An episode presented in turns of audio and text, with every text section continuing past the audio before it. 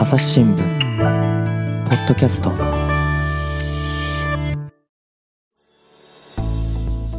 朝日新聞の安田恵子です。本日は沖縄那覇総局長の木村司記者と回線をつないでいます。木村さん本日もよろしくお願いします。はいよろしくお願いします。もう時が過ぎるのは早いものでして木村さんが最後に朝ポキに出演してくれたのはいつでしたっけ？年明け早々そうですかね。あの名護市長選があってあと、はい、米軍由来と言われたコロナが広がった時にお話をさせていただきました、はい、それからもう5ヶ月ぐらいですか？だって。そうですねそうです。ねいろいろありましたねこの間。はい若干ちょっと記憶が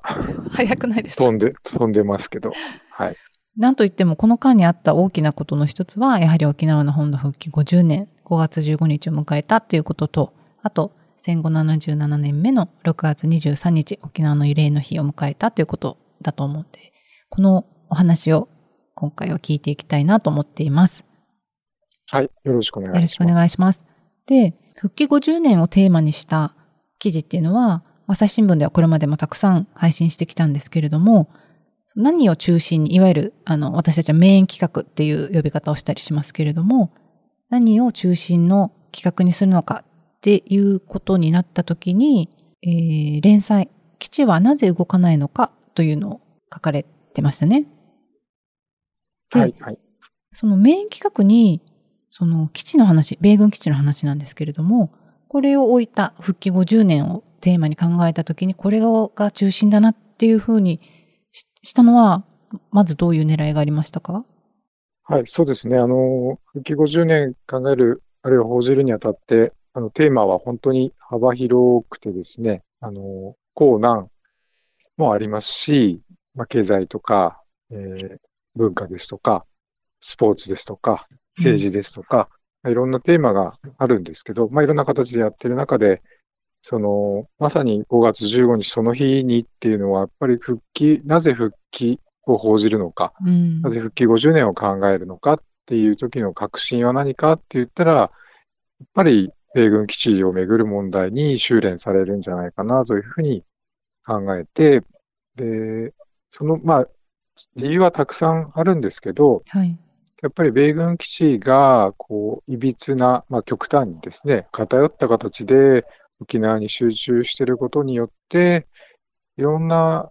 暮らしの中ですとか、政治の中ですとか、経済の中にいろんなこう、いびつなこう、状況を作っている現実があるんでですね、この点を、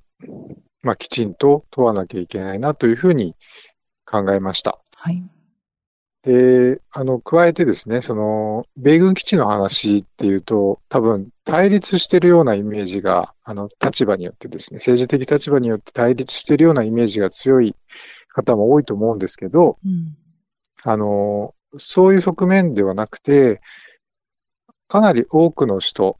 その自民、極端、すごくわかりやすく言えば自民党から共産党まで幅広い、あるいは、あの、特に政治的な立場がない人も含めて、多くの人が、あの、えー、考えている、共通に考えていることっていうのは、沖縄のに過重な基地負担があるよね。これはちょっと、改善しなきゃいけないんじゃないのっていうこと自体は、うんうん、あの、共通していることだと思うんです。はい。あの、岸田首相にしても、あの、沖縄の玉城デニー知事にしても、あの、5月15日の復帰の式典で、同じようにやっぱり減らしていかなきゃいけないっていうのは言ってたんで、共通している、みんなが多くの人が、あの、そこは一致するはずなのに、なんで大きく進展しないのかなっていうところを考えるのはすごく大事なのかなっていうようなことも考えて、このテーマを選んだっていう、うん、まあたくさんあるんですけど、いくつか挙げるとすればそういう点があります。うん、で、実際にじゃあ沖縄にどのぐらい基地が集中してるのかっていうと、米軍専用施設の割合っていうのはどのぐらいに今なってますか？そうですね。今、あの、ざっくりおよそ70%が沖縄に集中している状況ですね。日本国内にある米軍基地専用施設の面積の7割は沖縄にあるってことですか？そうですね。うん、あの、国土、あの、国土の面積で言うと、沖縄県が0.6%なんですけども、そこにおよそ70%が集中しているというのが現状です。で、でも実はその米軍基地っていうのが、かつてはその全国にあったっていうのが今回のこの連載でも示されていたと思うんですけれども、実はよくみんなに知られている場所も米軍施設、米軍基地だったと聞いたんですが、例えばどんなところがありますか？あそうですね。あの、関東、東日本、関東のところで、えー、よりわかりやすいと思うところで言うと、あの、代々木公園、国立、あ、ごめんなさい、代々木公園ですね。はい、あの、原宿とか、えー、渋谷とかの近くにある公園ですけど、そこが実は、えっ、ー、と、米軍の住宅が、ああった場所、ワシントンハイツという米軍基地があったんですけど、これはあの、東京五輪、あの、前の東京五輪ですね、1964年の時に、合わせて、まあ、返還されて、その後公園になったっていう経緯があります。うん、ですとか、イメージしやすいので言うと、あの、東京の西の方にあります調布市のあたりなんですけど、あの、J リーグの、あの、サッカーの試合が行われる味の素スタジアムですとか、はい、あの、東京外国語大学。以前はあの、元中心部にあった移転したかと思うんですけど、そのキャンパスがあるあたりは、もともとその、えっ、ー、と、調布飛行場ですとか、それに関連する住宅があった地域で、うん、今は、あの、全く別の姿になってるですとか、あの、まあ、関東に限らず、あの、関西でも、あの、九州の福岡とかですね、いろんなところで、今は全く別の景色になっているところが、実は米軍基地っていうところが、あの、まあ、実はたくさんあります。返還されて、今は全然違うあの景色になってるんだけれども実は米軍基地がそこにもかつてはあったよっていうことであの朝日新聞デジタルにその一覧があの載ってるんですけれども、まあ、主要なところをピックアップしてるんですが例えば国立日立海浜公園茨城ですね。とかあの東京の JR 立川駅北口の市街地とか。あるいはあの兵庫の神戸大学とか。そういうところにも米軍基地が実はかつてはあったんだよってことなんですが、この基地っていうのはいつ頃、その返還されたんでしょうか？そうです。あの、今、あの、話題にしているようなものは、大体1900、まあ、早いもので50年代、まあ、えっ、ー、と、1952年に日本が、戦後独立を回復するんですけど、その後、50年代後半から、えー、60年代で70年代今挙げたの中ですと、その、茨城の、えー、日立海浜公園は、えー、1971年だったかと思います。沖縄の復帰直前の話ですかね。うんうん、これが返還された、結構なね、あの、広範囲だなと、あの、見て思ったんですけれども、その首都圏にある部分だけを見ても、あの、たくさん米軍基地があったんだなっていうのがわかるんですが、それが、この返還されたのはどういう経緯があったんですか？そうですね。あの、返還の状況を分かりやすく言うと、1960年代半ばから1970年代半ばぐらいに大きく、基地が返還される。まあ、1950年代とその60年代後半、70、まあ、70年前後ですね、が大きく返還された時期なんですけど、えー、背景としてあったのが、あの、まあ、全国的にその米軍基地をめぐる事件とか事故、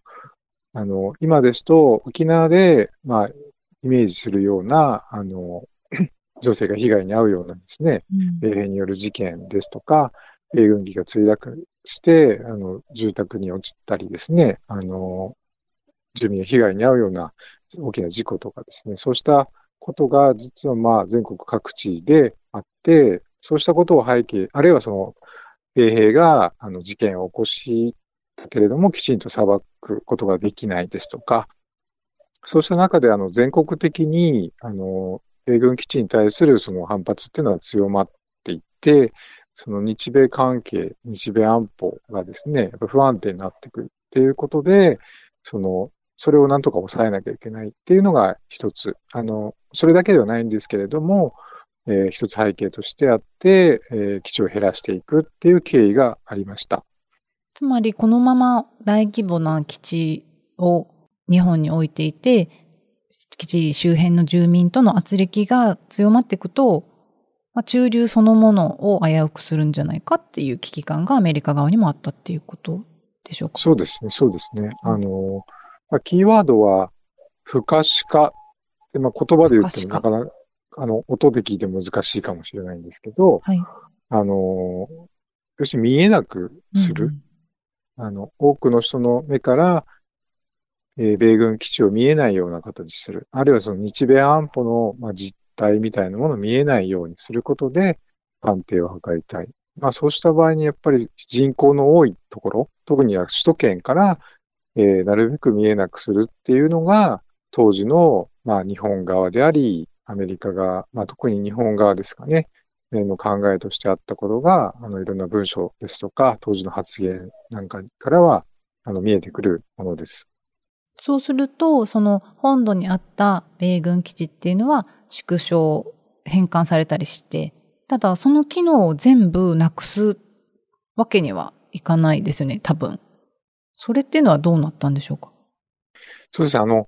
機能自体は、本当に引き上げて最低限必要なものを残すっていう、あの、っていう選択ももちろんあるんですよね。アメリカにとっても、あの、米軍基地を外国に置くっていうのは財政的にも大きな負担はかかりますし、ただ、やっぱり一定の機能を残さなきゃいけない、残したいっていうことで、あの、まあ一つ選択肢とし選択肢として取られたのは、あの、一部沖縄へ移す。うん。っていう戦略、まあ、あの、が、えーまあ、と、特にその復帰前は米軍統治下にありましたから、あの、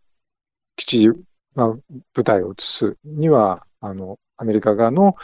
意向だけで判断できますんで、本土から、えー米軍基地を撤退、縮小させるにあたって、一部を、まあ、韓国とか、そういうのもあるんですけど、本国に戻すのもあるんですけど、沖縄に移すみたいなこともなされています。うんその日本が独立を果たした後っていうのは、まあ、今あの50年代か70年代にかけて日本本土では基地の返還っていうのが進んでいったってことなんですけどその基地が減っていった割合っていうのは本土と沖縄を比べると、まあ、今の木村さんの話だと本土にあった基地の機能っていうのは一部それこそ見えなくするために離れた沖縄に移されていったっていう経緯があるのかなと思ったんですがその辺はどうでしょう？えっとですね、その、こう、ちょっとまあ丁寧に、はいあの、触れておきたいのは、その、見えなくさせるっていうことと、沖縄に移すっていうことのつながりはうん、はっきりよくわからないんです。あ、そうなんですね。あの、そうなんですよ。すごく、あの、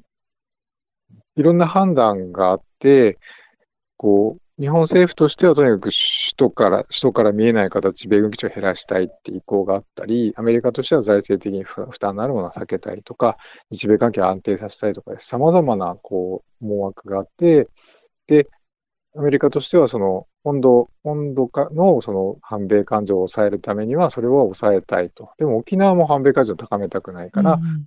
じゃあ沖縄からちょっと減らして、その減らした分に本土のものを移すとか、いろんなこの思惑であり考えがある中での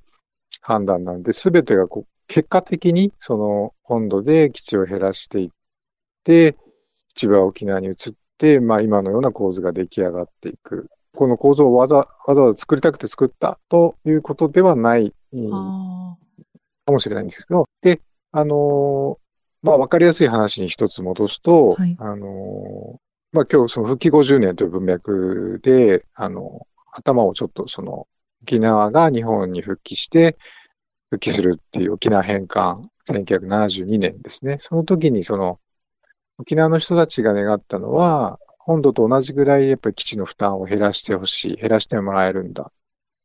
日本国憲法のもとに復帰することで、米軍基地っていうのは大きくなくなるんだってことをまあ期待をして願ってたわけですけど、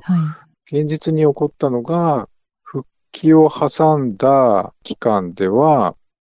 えー3年間で言うと、本土で半減して沖縄は15%減るというとにとどまっていて、もう少し広げると、本土では復帰を挟んだ10年間に、米軍基地っていうのが3分の1に縮小してるんですね。うんでも、沖縄の方ではその復帰時に、まあ大きく縮小はしなかったっていうようなことがあって、まあ実は沖縄返還、あの日本、沖縄の本土復帰にあたって大きく変化があったっていうのは、本土の米軍基地の縮小だったっていうことが、あの、まあ、歴史を紐解いていくとですね、そういうものだったってことが今回改めて、あの、見えてきて、それをあの記事とかでですね、あるいはデジタルとかで、えーいろんな形で伝え、伝えてみました。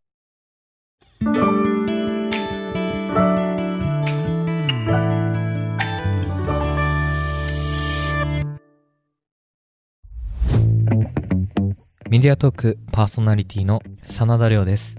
ニュースの現場からお聞きの皆さん、朝日新聞ポッドキャストには他にも番組があるって知っていますか？メディアトークはメディアの今と未来についてじっくり言葉を交わします。何を伝えるのか、どうしたら伝わるのか、本当に必要なのか。コンセプトはあなたとメディアの未来をつなぐ。一緒に考えてみませんか？アプリからメディアトークで検索してください。その本土がギュッと減っていく、基地が減っていく反面、沖縄の減り方が少なかった結果、今みたいに米軍基地施設面積の7割を沖縄が負担することになったっていうことなんでしょうか？結果的に。そうですね。そうですね。だから、あのーやっぱり、そのこと自体が、まあ、どうしても、まあ、自分自身もそうでしたけど、こう、沖縄に米軍基地が集中している、えー全国の、まあ、7割、米軍専用施設の7割が沖縄にあるっていうことが、なんか大前提で、うんそれがもう、こう、ずっと昔から続いていたかのように思ってたんですけど、まあ、よくよく見る、見ていくと、実はそうではなくて、しかもその、本土復帰っていうのを境にして、その構図が出来上がった。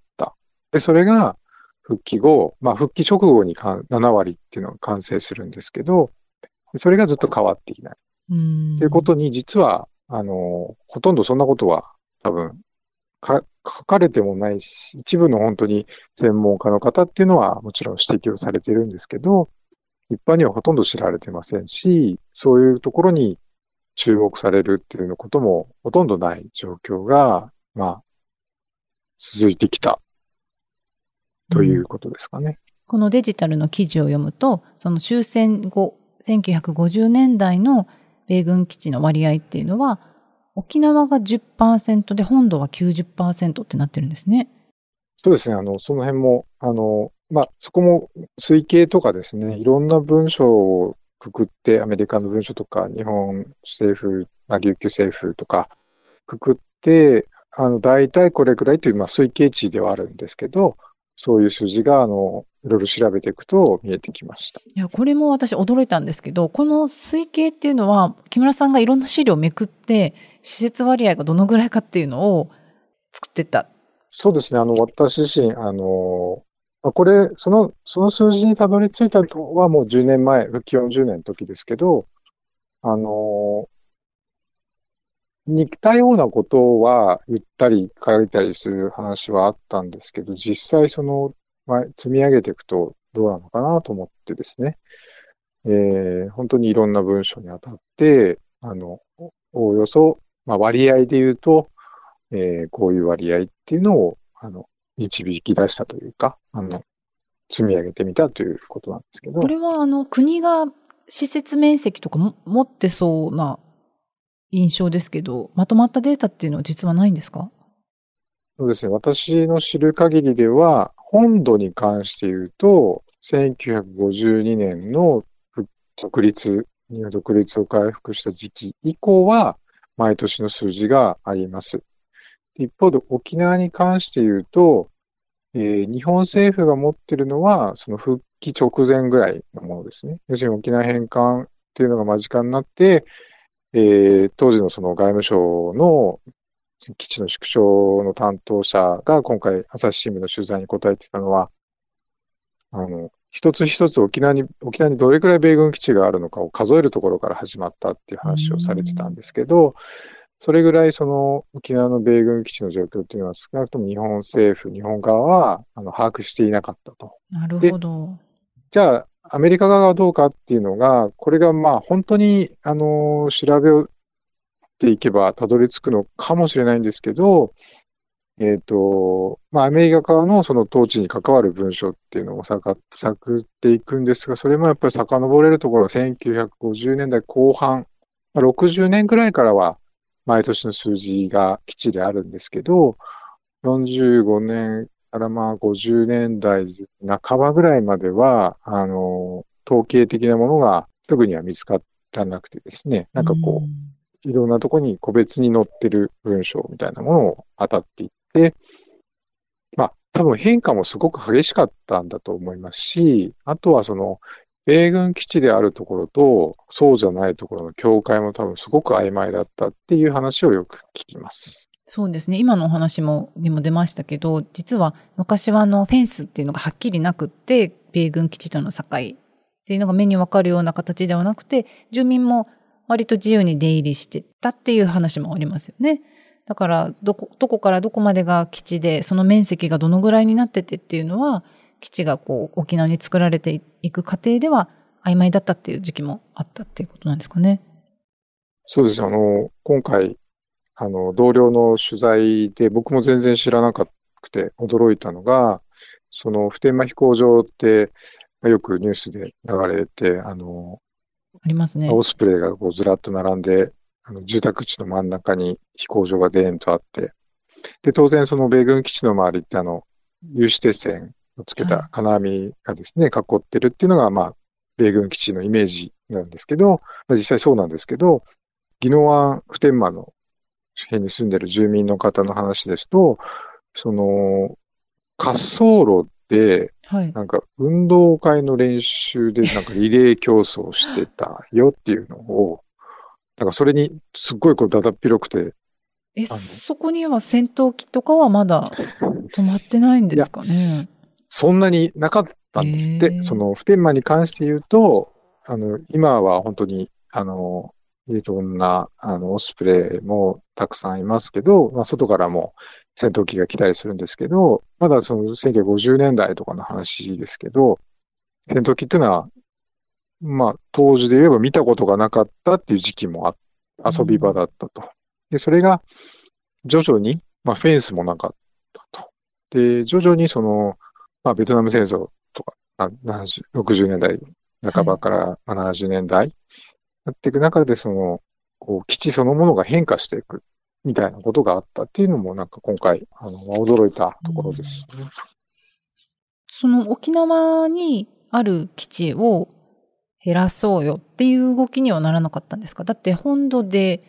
半減、縮小されたものは沖縄では15%にとどまってて、いや、こ、これをなんとかしようよっていう話にはならなかったんでしょうか？当然なりますよね。あ、だったんですね。はい。あの、やっぱり、そこはですね、日本政府の中にも、沖縄の基地負担を何とかしなきゃいけないっていう意識は、当時も、まあ、今現在もそうですけど、一応ずっとある、ありますし、個別には、こう、縮小する努力っていうのは、一定程度重ねられてはいると思ってます。まあ、実際、あの、変換するところありますから。ただ、大きくは動いてないっていうのがまあ現状だと思うんです。で、アメリカ側にしても、まあ、アメリカ側の意図としては、要するに圧力、住民との圧力っていうのは極力抑えたいっていうのもありますし、あとはさっき少し触れましたけど、やっぱ財政的な負担が大きいんで、あの、そ、そういう側面では、やっぱりなるべく減らしていきたいっていうのは、常にアメリカの中では、あの、アメリカの中でも様々な立場がありますんで、あの、常に議論されてきている話ですね。うん、でもそれだけ聞くと、財政負担もあるんで少しは負担を減らしたいっていうその基地駐留を減らしたいっていうアメリカ側といや沖縄にもやっぱり基地負担が大きくなってきてるんで一部を減らそうよって努力する日本側っていうの一致してませんか？向かう方向が。一致してますね。うん。が？なだだけど？何があったんですか？あのですね、あの、まあ、その復帰を、沖縄返還、沖縄の復帰にあたってで言うと、まずその大きな労力っていうのは、やっぱ核をどうするかっっていう話が最大のテーマとしてはやっぱりあってですね。沖縄に、まあ、復帰前に核兵器が配備されていたんで、はい。それを、その、でも一方で日本は非核三原則を、まあ、宣言している。そこの取り扱いっていうのが大きな焦点になりますし、あとはやっぱり基地を減らすってこと、減らす減らさないの前にアメリカからすると、結局沖縄を返還するのは、はい。米軍統治下では米軍基地の使用は当然アメリカ側の自由だったわけですよ。うん。で、だけど、まあ、ベトナム戦争を戦っていく中で、まあ、それだけではないと思うんですけど、その、財政負担も大きくなって、ぱり統治をするっていうことには莫大な予算が必要なんで、じゃあ、米軍基地の自由使用、自由に使える状態を維持しながら、でもお金のかからない方法として、えーいろいろ計算、検討した結果、日本に返還をした方が、アメリカにとってメリット、あの、今まで通り、えー米軍基地として沖縄の基地を使いながら、負担を減らしていくっていう手段としては、返還っていう選択肢が浮上していったっていうのがアメリカ側の、まあ、すごくざっくりした議論ですけど、はい。意図としてあったんで、アメリカはといかにその日本に返して、沖縄を返しても、えー米軍基地を自由に使うか。まあ、究極的には日米安保も、日米地位協定も沖縄には適用しない。え？返還するのに？そ、そこがだから適用するかしないかっていうのも一つ焦点ではあったんで、日本側は、いや、沖縄にも当然適用をっていうことで、一応そこは適用される。まあそこが本土並み、日本政府の言う本土並みだったんですけど、あの本土復帰に際して核抜き本土並みって言われるところの本土並みはいが何を示してるかっていうと、沖縄にも本土と同じように日米安保を適用する。それが本土並みだっていうのが日本政府ってことですか？まあ建前上は、まあその自由に、自由使用は認めませんよという。まあそ、そこにはまあ密約がいろいろあって自由使用は事実上認められたっていうのがまあ評価としてはあるんですけど、まあそこはちょっとあまり入り込むとあれなんで。しかしだっておかしくないですか？日本に施政権下を返還するのに、なんでその先の取り扱いにアメリカがそんなにあの口を挟めるんですか？日本のね国土であって帰ってくるわけだから当然にに日米安保は適用されると思うんですけど。そこはですね、あの、なんていうんですか、ある意味シンプルな話で、はい。日本としてはまず沖縄返還を勝ち取る、実現することが最優先なんで、当時はそもそも沖縄返還そのものが不可能というか、アメリカも認められない。日本政府としてもそれは認められないんじゃないかっていうような、こう、それ自体が大きな問題だったんで、今のその話、基地の話ではもうちょっとその先の話なんですよね。まずは取り戻すっていうのが、命大命題というか、大前提としてあった。まあそうですよねその米兵側も沖縄戦ではかなりの犠牲者を出して沖縄を占領してるわけなので簡単にそんな返しませんよっていうことなんでしょうね。その戦争で奪われた土地を外交交渉で取り戻すっていうのが本当に大変だっていうことなんでしょうけど。はい。その、当時やっぱり優先順位として核の取り扱いがあって、その、今でいう本土並みっていうものがあって、ルールをどうするかっていうものがあった中で、その基地用の負担を減らす、基地を縮小するっていうのは後回しになってしまった。やっぱり大きな焦点としてはならなかった側面はあったんじゃないかなっていうのは、あの、言えると思いますし、実際、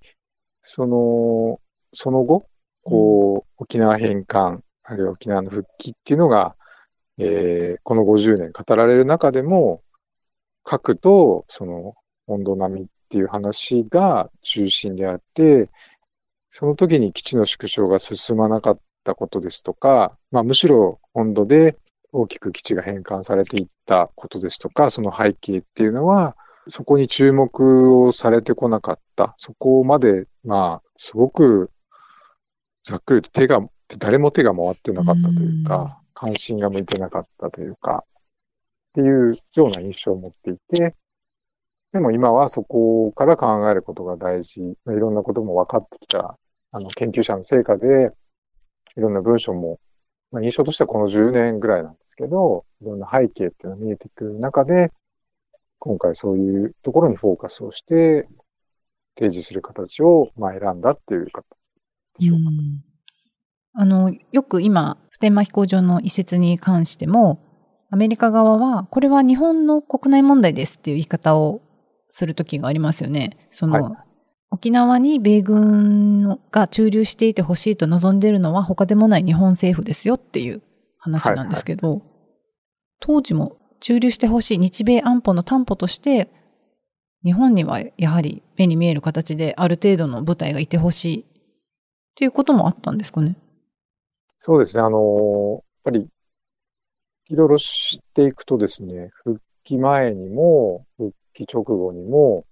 こう、アメリカの中では、まあ、沖縄の米軍基地って海兵隊が中心なんですけど、あの、海兵隊をもう撤退さ、沖縄から撤退させようとか、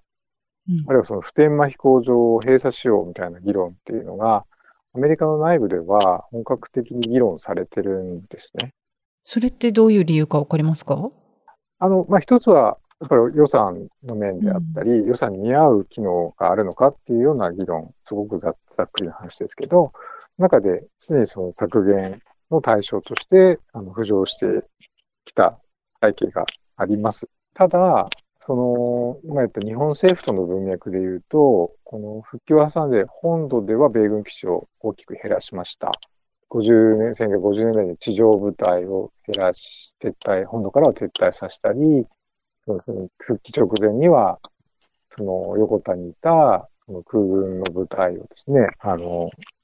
撤退させたり、まあ、一部沖縄に移したりする中で、逆にですね、日本政府としては、沖縄の、えー基地の存在っていうものを重視していくようになっていくんですね。うんうん。アメリカ側が沖縄からここを引き上げるっていう話に対して、いやいや、残ってくださいっていう引き止めみたいなことも起こってますし、あとはその沖縄にある部隊を、まあ、沖縄基地、ある基地を返還するにあたって、その部隊を本土に移す。で、アメリカ側が提案したのに対して、日本政府側が、いやいや、本土だと政治問題を引き起こすから、沖縄でどっか置いてください。沖縄のどっか別に移してくださいみたいなことを日本政府が、あの、アメリカ側に伝えているみたいなことも、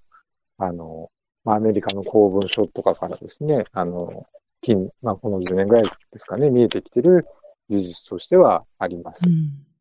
で、あのもう一つ今回取材で明らかになったことだと思うんですけど、私自身もこういう実態なんだっていうのは、あの、はっきりとは分からなかったんで、あの、驚いたんですけれども、返還された沖縄の基地の受け入れ先、主な受け入れ先がどこなのかっていうのを整理した表を今回取材で明らかにして作ってるんですけど、それを見ると、朝日新聞ポッドキャスト。